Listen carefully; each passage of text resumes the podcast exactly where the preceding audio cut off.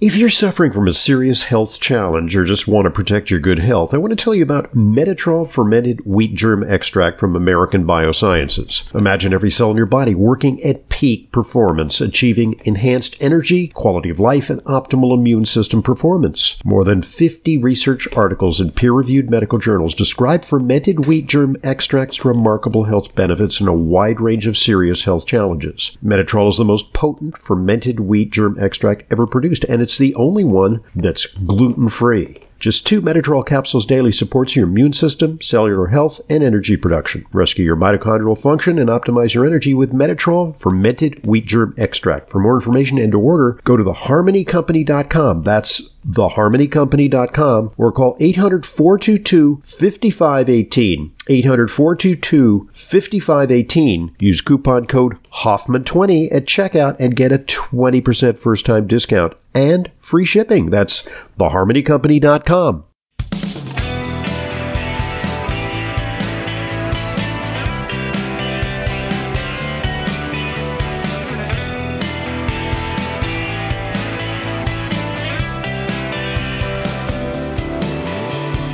Welcome to today's Intelligent Medicine podcast. I'm your host, Dr. Ronald Hoffman. It's our weekly Q&A with Leyla, wherein we answer questions. My favorite time of the week because we get great questions, and it's always a pleasure to discuss various medical topics and nutritional topics with our uh, co-host Leyla Muedin.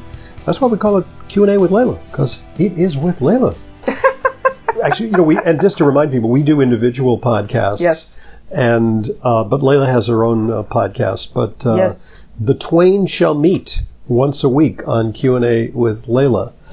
So uh, all right. So the way to get questions to us: questions at drhoffman.net. And so we have a bunch of questions.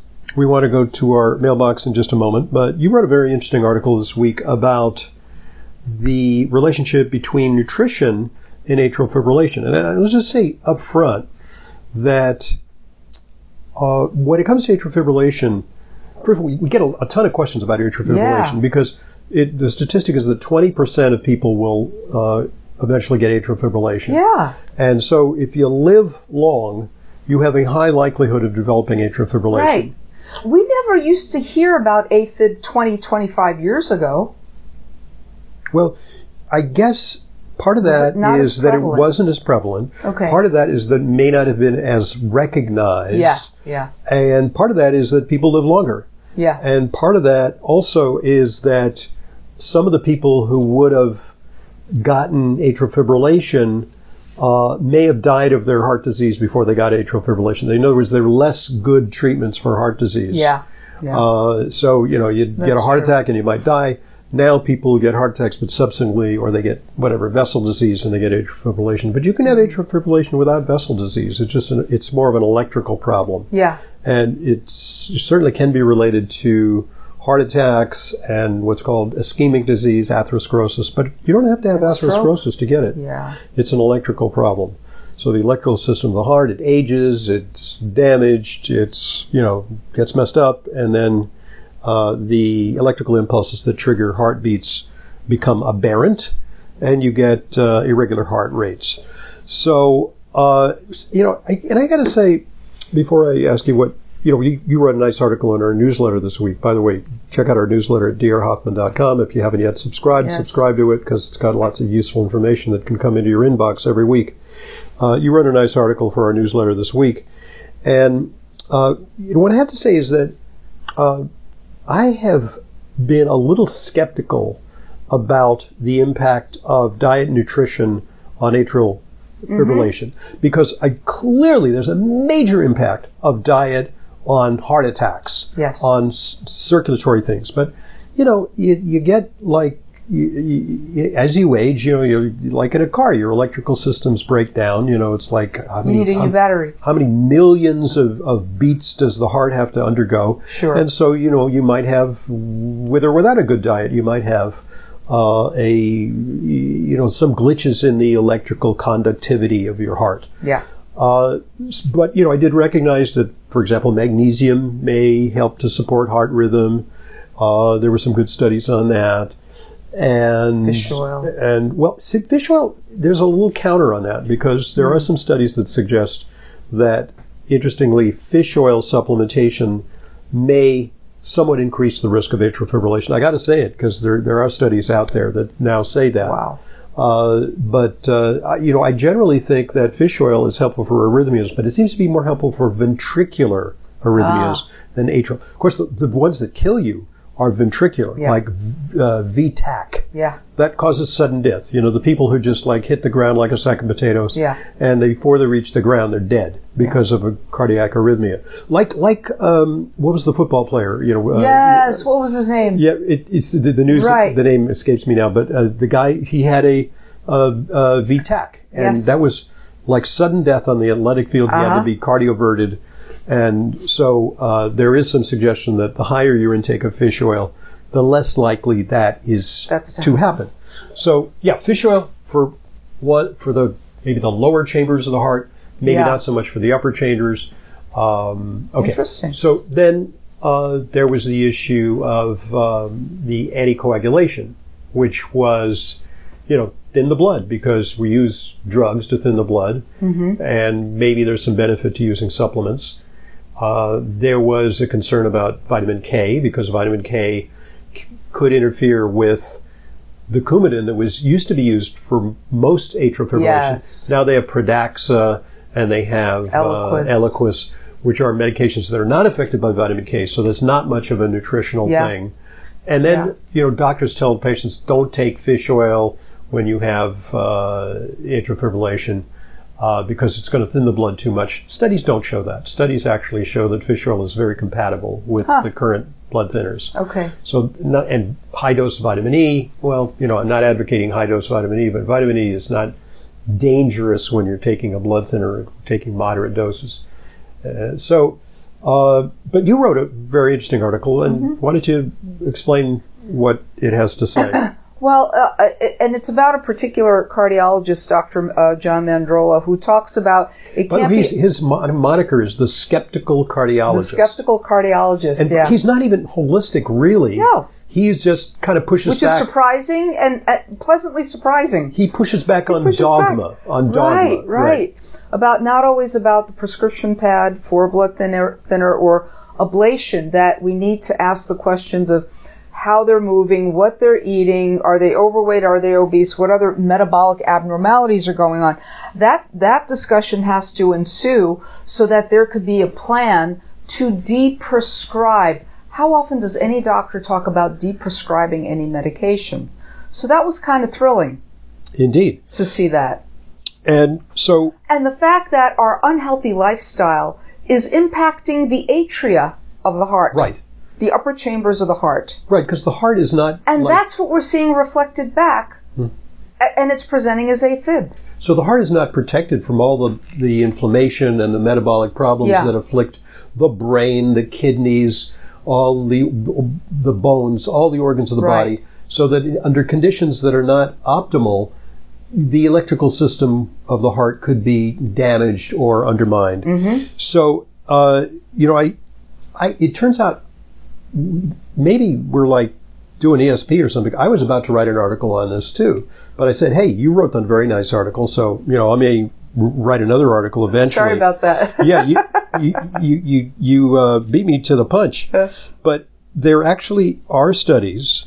And as you know, and I think Yeah. you reference this, uh, a recent study showed that individuals who are most adherent to a Mediterranean style diet with a special call out for nuts, vegetables, and fruit had a one third lower risk of atrial fibrillation compared to those who ate less healthfully. yeah. So diet could make a difference. And they also singled out extra virgin olive oil as a prominent feature of that Mediterranean diet that uh, is linked to lower rates Yeah. of atrial fibrillation. Yeah. So, uh, yeah, then of course there's alcohol, Right. right? Alcohol's a big one, Yeah. apparently. Uh, Which- anything that's which going to. protects a little bit against uh, vascular disease. Yeah, but in a dose. Yeah. Right. Not happy hour. right. Right. Not happy hour doses. Yeah. Right? We're talking about a three and a half ounce of red wine, maybe three times a week. Right. Is a medicinal dose, maybe Right. for the heart.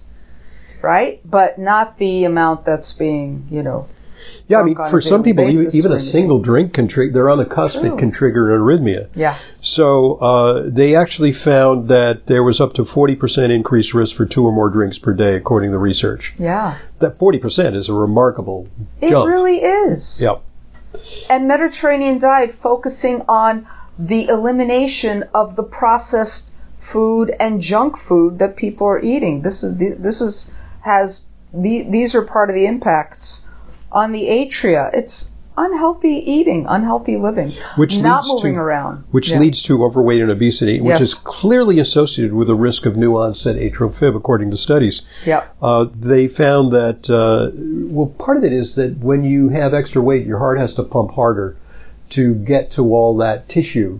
Yeah. and it puts a burden on the heart, and that may uh, increase the risk of uh, atrial fibrillation. It enlarges the atrium. When the atrium Mm-hmm. Right. stretches, that stretching may undermine the electrical conductivity of the, uh, yeah. the these pathways that send signals to cause the heart to beat. So uh, you know, there's there's that. Uh, there was also uh, so yeah, this this is actually the statistic.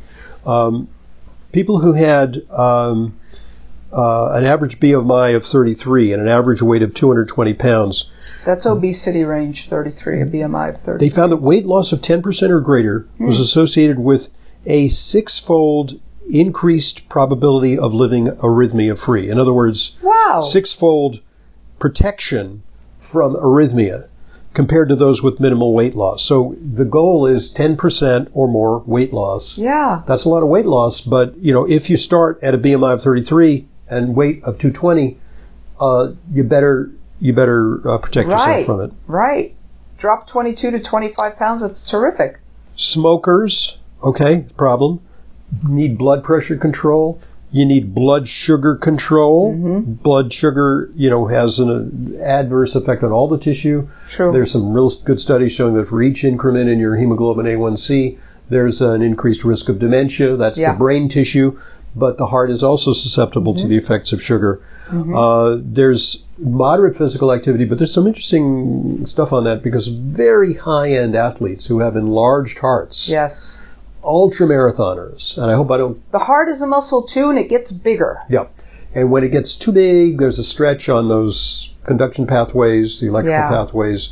And I, there is, unfortunately, a higher risk of atrial fibrillation among athletes. We've seen that in some of our real high end athletes. Yeah. Like, you know, guys who would ride, uh, one guy that used to ride 50, 60 miles, uh, you know, to work, you know, Yeah. uh, 30 miles there and 30 miles back Yeah. every day. And he would like routinely do, you know, hundreds of miles in races. And now he's got atrial fibrillation. Hmm. Um, yoga can be helpful, Absolutely. you know, while we're throwing that in.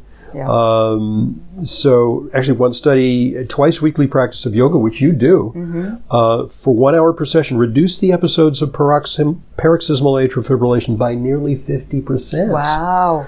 So, wow. It's all that breathing, you know, paying attention to the breath and normalizing your heart rhythm, your heartbeat, all of it that seems kind of to regulate the autonomic nervous system. Yes, it that's what yoga does. Yoga does well. that. Yeah. Yeah.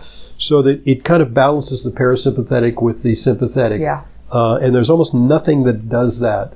You know, True. Mm-hmm. no drug, no vitamin. You know, uh, so uh, so there you have it. You know, th- there's a lot of ways that lifestyle has an impact. So, um, you know, I stand corrected that there's.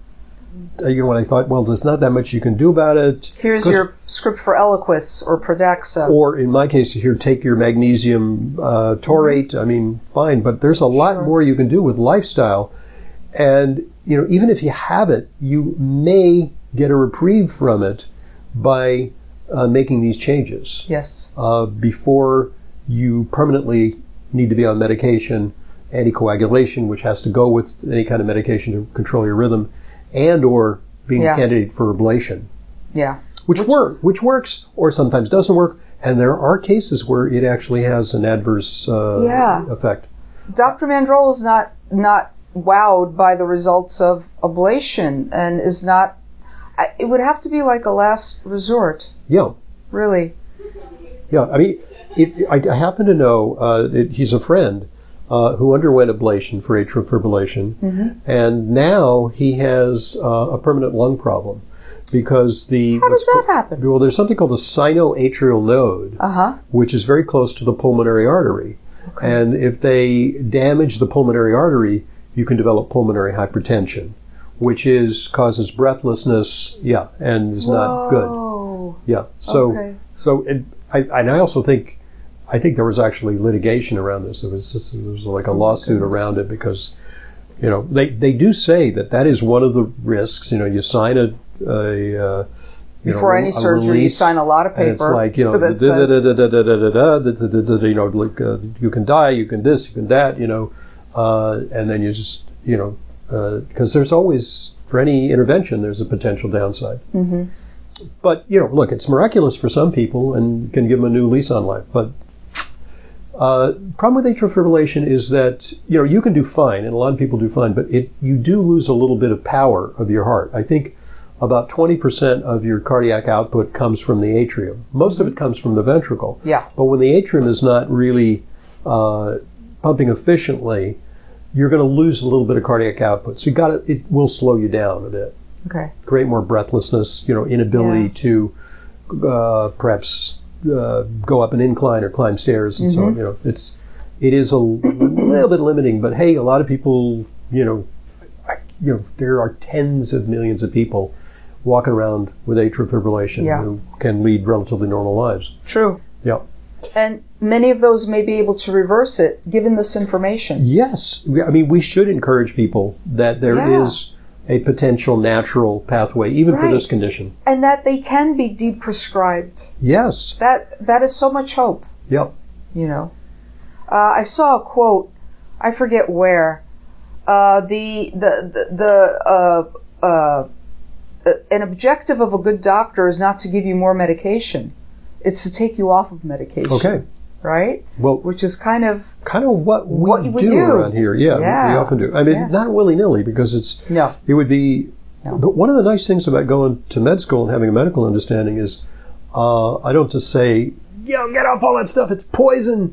Yeah, I understanding of like what is the rationale for these things, Yeah. and where sometimes the rationale falls short, and where sometimes natural interventions can, uh, perhaps obviate the need for dependency on medication. sure, Yeah. Sure, sure, sure. So, right. I mean, there are places where there are times where medical management is absolutely appropriate. If a patient comes in and says to me, I was depressed, I tried everything, I did everything you, tr- I did all the magnesium beaver, I did everything, everything, everything, everything, uh, and then I was given this antidepressant, and it changed my world. It changed the color of my life. I've never felt so good.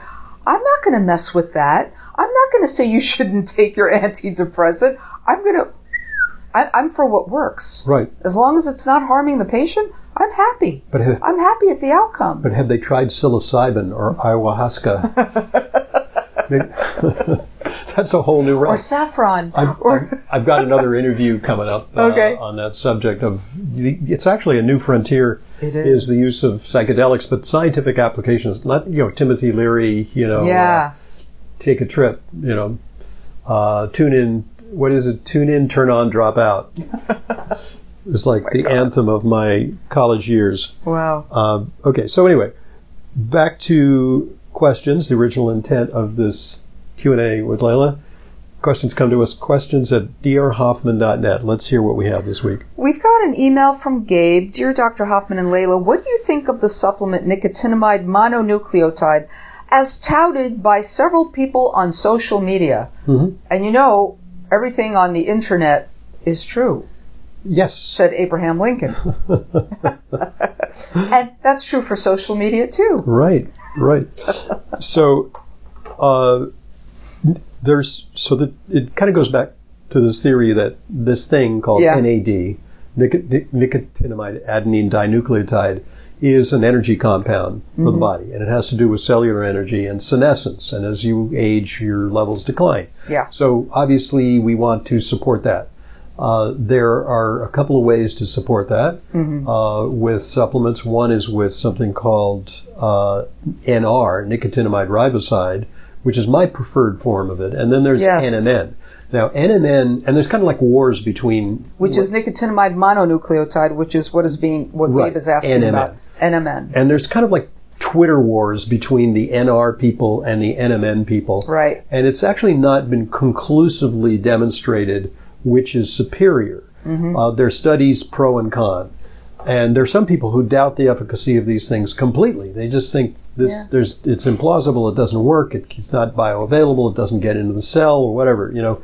Uh, however, I'm pretty convinced that there's uh, a lot of evidence that Uh, NR and perhaps also NMN work to boost levels of energy in the mitochondria Yeah. and may have an anti-aging effect. Now, the big guy who's behind NMN is Dr. David Sinclair, who is the resveratrol guy. But he uh-huh. is kind of a controversial guy because his resveratrol research kind of hit an impasse. Mm-hmm. And GlaxoSmithKline built him a lab for $700 million and was, you know, trying to develop a new remarkable panacea-like drug from resveratrol, and they couldn't synthesize it. They Okay. couldn't improve on Mother Nature.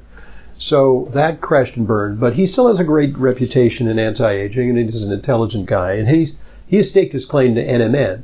But he got a commercial imperative because he's actually involved in the promotion, development, and sale of NMN. Yeah. And recently, uh, with his acquiescence, uh, they have now attempted to crack down on over-the-counter sales of NMN because pretty soon they may bring online a patented form of NMN, Yes. which will be a drug. So you can't have something that is a drug that's real costly when you can just go to the health food store or go online and buy a natural form of this. Right. Uh, this, I think, is kind of dirty pool because uh-huh. it's it's anti-competitive. But there's some people who just doubt whether NMN does the trick mm-hmm. altogether. But the fact that it's underwritten as a big development project with multi-million dollars of venture capital means that there's something probably there Yeah. that NMN has some efficacy. Mm-hmm. So, uh, if given a choice, I would take NR. I do take NR, Yeah. but I, I've gotten some free samples of NMN, and you know when I run out of NR before I you know before my next shipment arrives, I might be happy to just take the NMN. I'm mm-hmm. not convinced it's it's it's worthless. right. Right. I'm just not convinced it's superior. I see. Okay. Okay. Gabe, there's your answer. Thank you for that very And by the way, and the question. product that I use is just give it a plug. It's called True Niagen. yes. I would get the 500 milligram. In studies, it takes 1,000 milligrams uh, daily to achieve uh, a significant increase in your blood levels. Then the question is do blood levels translate to intracellular levels or intramitochondrial levels where it needs to do its work? That's, I think, the controversy. Okay. All right. We have a question here from Keith. Dear Dr. Hoffman and Leyla, I've read online that K cups for Keurig coffee makers are BPA free. However, I'm concerned about my exposure to the heated plastics in regards to phthalates. Right. I've been drinking more green tea at work from the Keurig machine, but now I'm worried I may be doing more harm. What are your thoughts on the K cups in the Keurig coffee makers? There is phthalate exposure, and there may not be BPA exposure because it's a marketing thing now to say BPA free, but they're replacing the A with something else. It could be an S or an H, and I forget what it stands BPS, for. yeah. BPS, which is not much better. You're, I have concerns about anything that has a heating element where it comes into contact with plastic. Yes. and you you may get additional possibility of microparticles, Right. uh, which are deleterious. And I've also heard some issues with cleaning those machines. I'm not familiar with these machines. Maybe somebody can correct me, but can you get really at the inner workings of those machines and clean them out? Because if they um, have contact with water a lot, they can develop uh, Like lime scale kind of stuff. not just lime scale, but uh, they can develop um, like um, um, what was it? These uh, slimy uh, layers. What's it called? Um, Uh, biofilms. biofilms. Oh, yeah, sure. That they need to Uh, be the cleaned. word escaped me. Right. Right. Thank you for that. Yeah, biofilms. That would be 'cause- true for water No, because I coolers, too. notice I have uh, an ice maker which has a receptacle that I can take out and clean, which is nice because uh, you can You want to be able to do that. and so, uh, I you know I, I just looked at it the other day and I just said, let me instead of just refilling it and refilling it, I'm just going to like take a look at it. And when I really looked at it closely and ran my finger, there was like it, all there was was standing water in a refrigerator, and there was a slimy biofilm in there. And do I want that? I mean, I don't know. Right. Right. And I, I wouldn't use the K cups because it's plastic. Yeah. Well, we want to be able to. Uh, we want to be able to distance ourselves from plastic as much as possible. Very hard to do in today's world. Mm-hmm. Remember the days where even an IV came out of a bottle in the 1950s in the Glass hospital? bottle, yeah. It was a glass bottle. Now everything Plastic. is plastic. PVC, Yeah. polyvinyl chloride. yeah. right. Um, right. So, So- yeah, and and those are, I mean, to make things soft and flexible, they do use phthalates, so Mm-hmm. that's not great. True. Um, you know, the most ridiculous product I've seen is there's a you can buy this liner. It's a crock pot liner.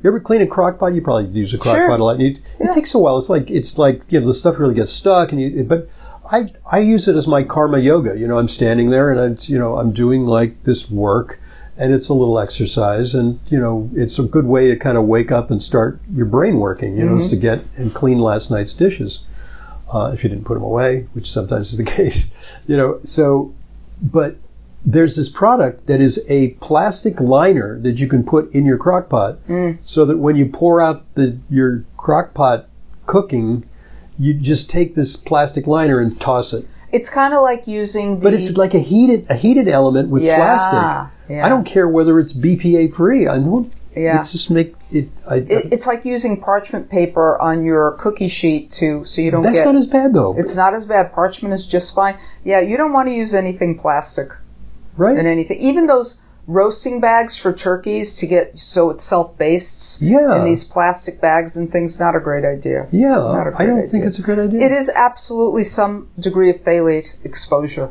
You know, where's, I mean, I'm looking at these reports on what these things can do, and they are Mm-hmm. endocrine disruptors. They affect the thyroid, they affect sex hormones, Oh, absolutely. Uh, the They're gender benders. Yeah. gender benders. Yeah. We're seeing a high rate of infertility. Uh, We're seeing all kinds of reproductive uh, problems and reproductive cancers. Mm-hmm. Uh, I mean, what the heck is going on? Yeah. You know, what's talking a little bit about that? Hmm. RFK Jr. Yeah. He's talking. He's talking about a lot about environmental pollution, and he's Yes. tying it to disease. And nobody on the political scene is enunciating that view. So you may not agree with some of the things that he says, and I think he's a little over the top with his uh, his uh, vaccine uh, refusal. You know that there's. I mean, I think with every vaccine, there's a risk benefit, and some are worse than others. The COVID being the worst Yes. and the uh, but and I agree with him on the COVID vaccine. I'm pretty much in line with him, but you know, I'm not sure if I'm like totally down the line with his uh, indictment of, of vaccination. But I got to say, he is really a stalwart on environmental chemicals, Oh, yeah. and he is. He's been dealing with water yeah, for forever. Clean So- water.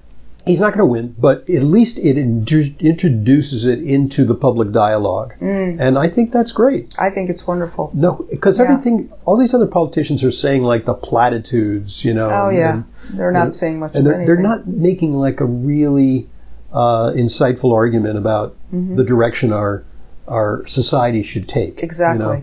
And I think his we- is a we- very good critique, Right, right. which I wrote about in my newsletter. Yes, you did. Instead Great. of atrial fibrillation, Right. I wrote about the different candidates and you know Uh-huh. and what some of the candidates have to say, and not the major candidates Mm-hmm. because the major candidates They're not talking about they're not- do- they're not talking about healthcare. No. Yeah. So, you know, we just, there's not really a forum for discussion about things that are meaningful to us. Yeah. Anyway. I mean, if you think about it, the, the, state of healthcare in America works very well for big pharma. Yeah. People stay sick or unwell. And the food industry. And the food industry. And the chemical industry. Uh, yes, and big agriculture, all Yeah, of that. Yeah.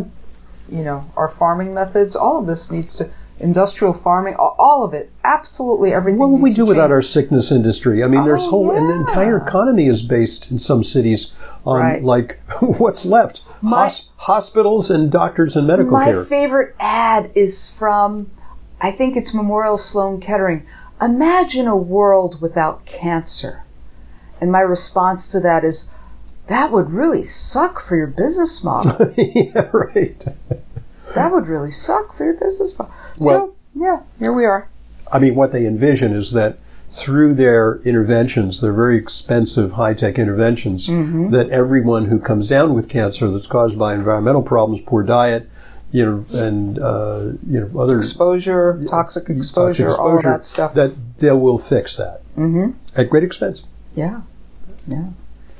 And Anyway. who pays in the end? We do for ever increasing. Okay, believe it or not, we need to premiums. flip over to side two. Already? Yeah. Wow. Okay. Okay. You know, it's like side one, I want to hold your hand. Mm-hmm. Side two, I want to be your man. And